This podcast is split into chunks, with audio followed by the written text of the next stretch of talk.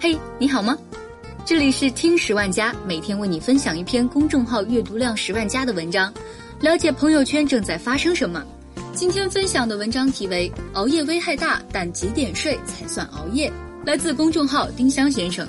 这几年常常发生熬夜猝死事件，有一个说法是，年轻人们熬夜赚的钱还补不回伤的身。没错，熬夜也是一种致癌因素。这就让习惯晚睡和熬夜的朋友陷入深深的恐慌。那么，到底几点睡才算熬夜呢？这个问题还真不是几点睡那么简单。大规模的人群研究已经证明，生物钟紊乱会增加患癌风险。比如，加拿大就有一项研究表明，夜班工作达三十年以上的女性患乳腺癌的几率增加两倍。而早在二零零七年，世界卫生组织就已经把熬夜定义为二 A 类致癌因素。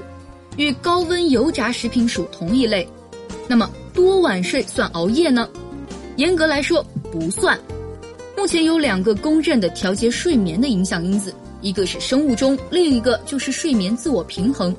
什么意思呢？就是说睡眠的一个重点是要规律，另一个是要睡够。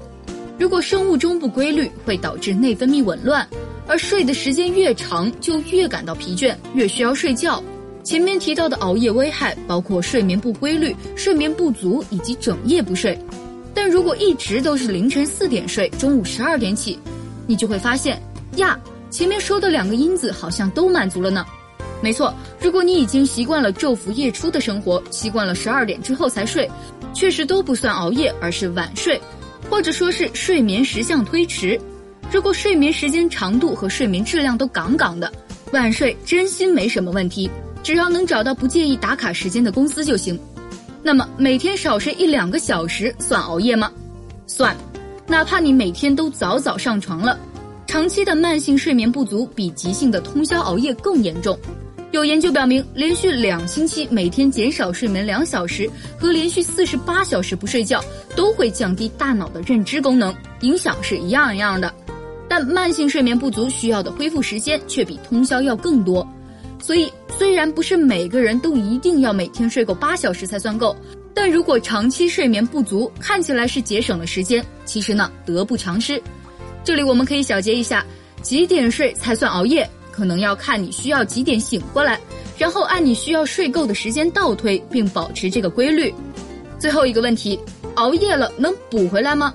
偶尔熬夜的话，能补觉肯定会比完全不补好。有研究表明，经历过一晚没睡之后，平均需要一周左右的时间，学习与记忆水平才能恢复到熬夜前的状态。如果是经常熬夜的话，就真的很难补回来了。但有些必须要上夜班的工作怎么办？大家发现没有？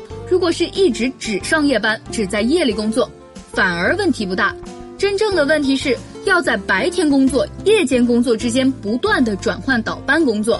国际癌症研究机构也明确提出。倒班工作扰乱生物钟是有致癌风险的，劝大家辞职换工作可能不大现实。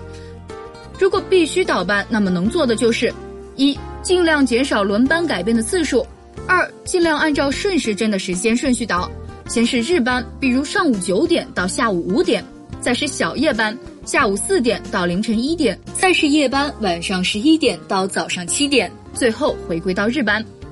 三、注意调节光照。对生物钟影响最大的环境因素是光照，不论是自然光还是人造光，差别都不大。所以上夜班时要保证有足够强的光照。等到了白天，可以考虑使用黑色墨镜来模拟亮暗循环颠倒的环境。好了，今天的节目就到这里结束了，我们下期再见。